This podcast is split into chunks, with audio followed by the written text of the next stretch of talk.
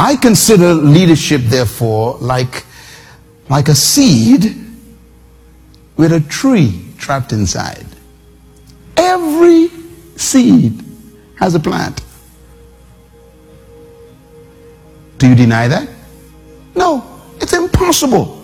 So when you heard, when you when you hold a seed in your hand, you are definitely, unequivocally, completely, truthfully holding a tree. And it's absolutely true. The problem is the seed is a tree, but it must go through a process to become what it already is. Am I getting this right? In other words, the, the, the, the, mango seed is already a mango tree, but it is trapped. And in order for the seed of the mango to become a mango tree, which is itself, it has to go through this process. Leadership is that way. You were born with leadership on the inside, no question about it. But to become that, you got to go through a process. How do you make a mango seed become itself, which is a mango tree with mangoes? First, it has to be planted. Second, it has to have moisture. Third, it must have some nutrition, nutrients from the soil. Fourth, it needs time. Fifth, is usually hidden before exposed. You don't just jump out and say you are a leader. Six, it has to push through soil. Sometimes you got to fight from the beginning to make it just to the surface. And then you need ultraviolet rays from the sun to convert what you have into chlorophyll. There has to be external input into your life, not to create you, but to germinate you. My job as a, a teacher is to pour fertilizer and water and nutrients. I'm not here to make you a leader. I'm here to germinate what's already exists. Soil doesn't create the tree. The water does not create the tree. The nutrients do not create the tree. The tree already exists. All these components do is they activate what's already present. That's why you're not a leader yet, because you've been in a toxic environment for the last 30 years of your life. Your classroom was poison. Your teachers will lie. I'm talking about the chemical. Even some of your parents was pollution. It can be in your own house. And you battle your neighborhood. You got to fight through your friends that you grew up with because they don't want to become. You got to become who you are. It already exists. But you got to become it. You were not created to lead people. I'll leave you the point number two. Write it down. You were created to lead in an area of gifting.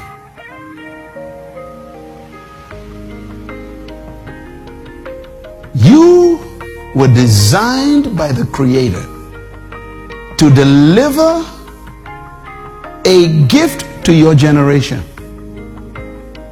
Inside of you is something we need. No one came to earth empty. Nobody. Do you know? Let's think about the mango seed again, please. The mango seed has in it a gift. What is the gift in the mango seed? Can you tell me? No, not the tree. The mangoes on the tree. and those gifts are hidden in the mango seed. The tree only exists in the seed to deliver the fruit. I'm talking now. You are a tree. Your gift is the fruit you were born to deliver to us. And you go to a mango tree filled with mangoes.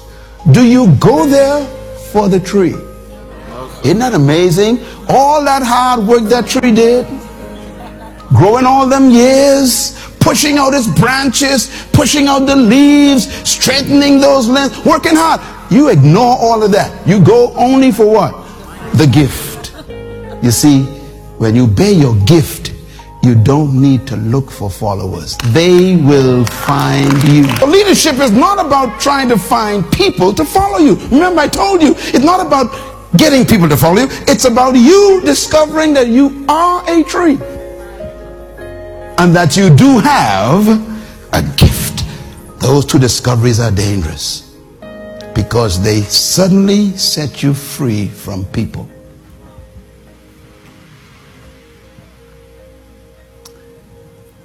I discovered something about, about fruit trees, you know. They never bring their fruit to you. Write that down quick. See, when you know your gift, you don't need to promote it.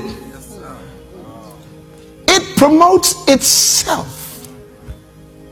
And they will seek you out. People see your fruit, they will leap over other people.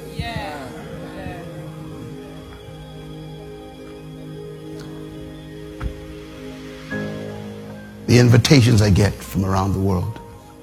I've never once in my life asked anyone to invite me anywhere. When you develop your gift, refine your gift, first you got to find it, then refine it. And during this series, I'm going to teach you how to find it.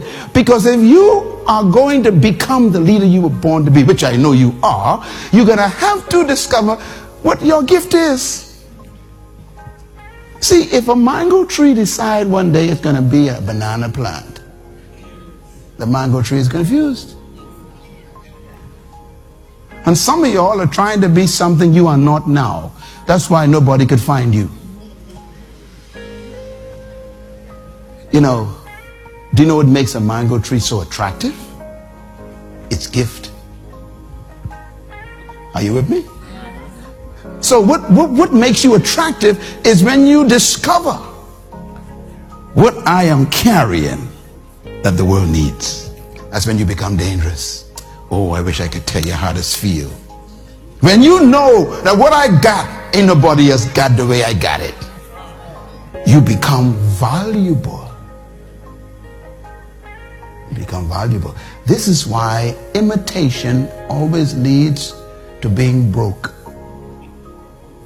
When you imitate people, you'll always be broke. Let me ask you a question.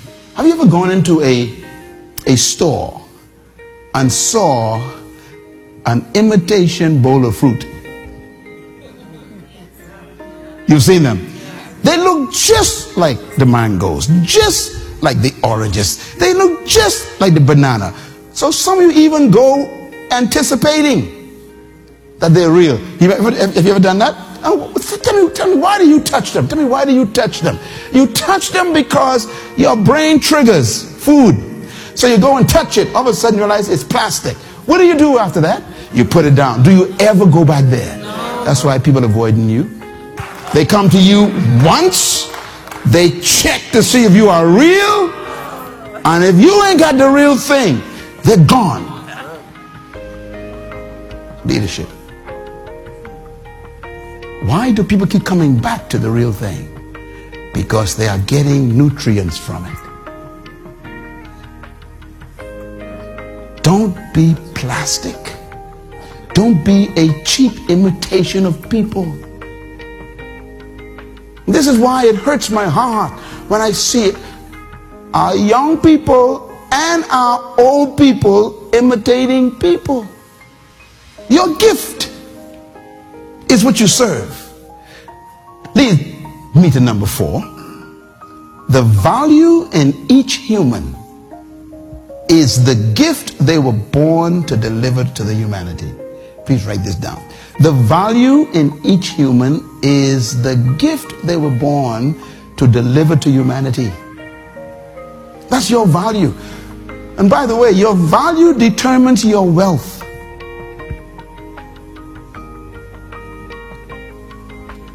Stephen Jobs was not seeking money. He found his gift.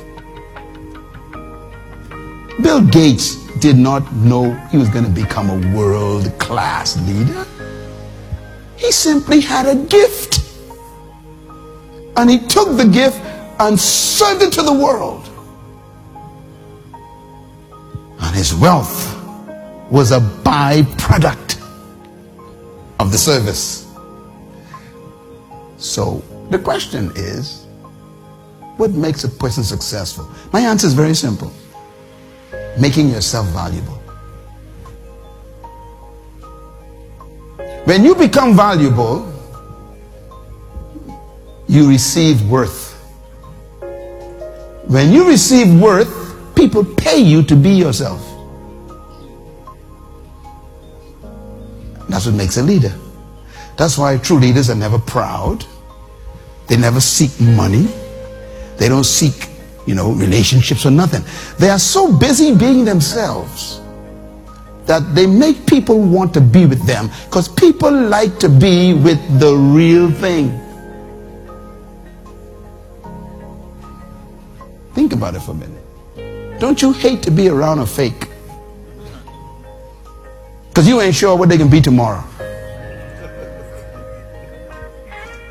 But when you know who you are and you discovered what you have, that makes you valuable. And therefore, leadership is really not about people. It's about self-discovery. That's the first step. Personal leadership. Write this down. People are attracted not to you, but to your gift. This is my philosophy. This is Myles Munroe's philosophy of leadership. Number one, I believe that trapped in every follower is a hidden leader. Write that down. That is true. I believe that. Jesus believed that. That's why he didn't cancel fishermen and farmers. He knew they were not just fishermen. He actually told the fishermen, I'm going to turn you into a fisher of men. You think Fish is the only thing you can catch. Inside of you is a catcher of humans. You're going to influence humans. You're going to do what you did to fish to people. He saw in that fisherman in that little village a leader who would change the world. Trapped. Number two, you were born to lead, but you must become a leader. Number three, you possess the potential and the capacity of leadership. This one is very important. Having the potential and the capacity doesn't mean you will have the experience. Again, let's take a look at the mango seed on the tiled floor. The capacity to become a mango tree still exists. The potential to become a mango tree still exists. But it is trapped and may never come out because that seed has never been placed in the right environment. So it is with a human being. You possess the capacity to lead. But you've been convinced by your history and your culture that you ain't got the capacity to lead. You know, I consider leaders people who who made a decision to reject everyone's opinion. A leader is born when you declare independence from other people's ideas about yourself. And until that happens, you're a follower. As long as you need people to like you, you can never be a leader. I am not in the business of having a love affair with people's approval.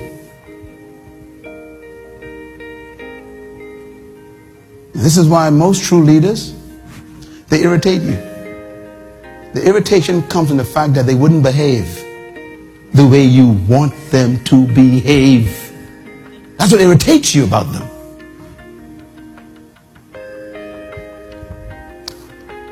My philosophy, number four, is that you were created to lead in an area of gifting.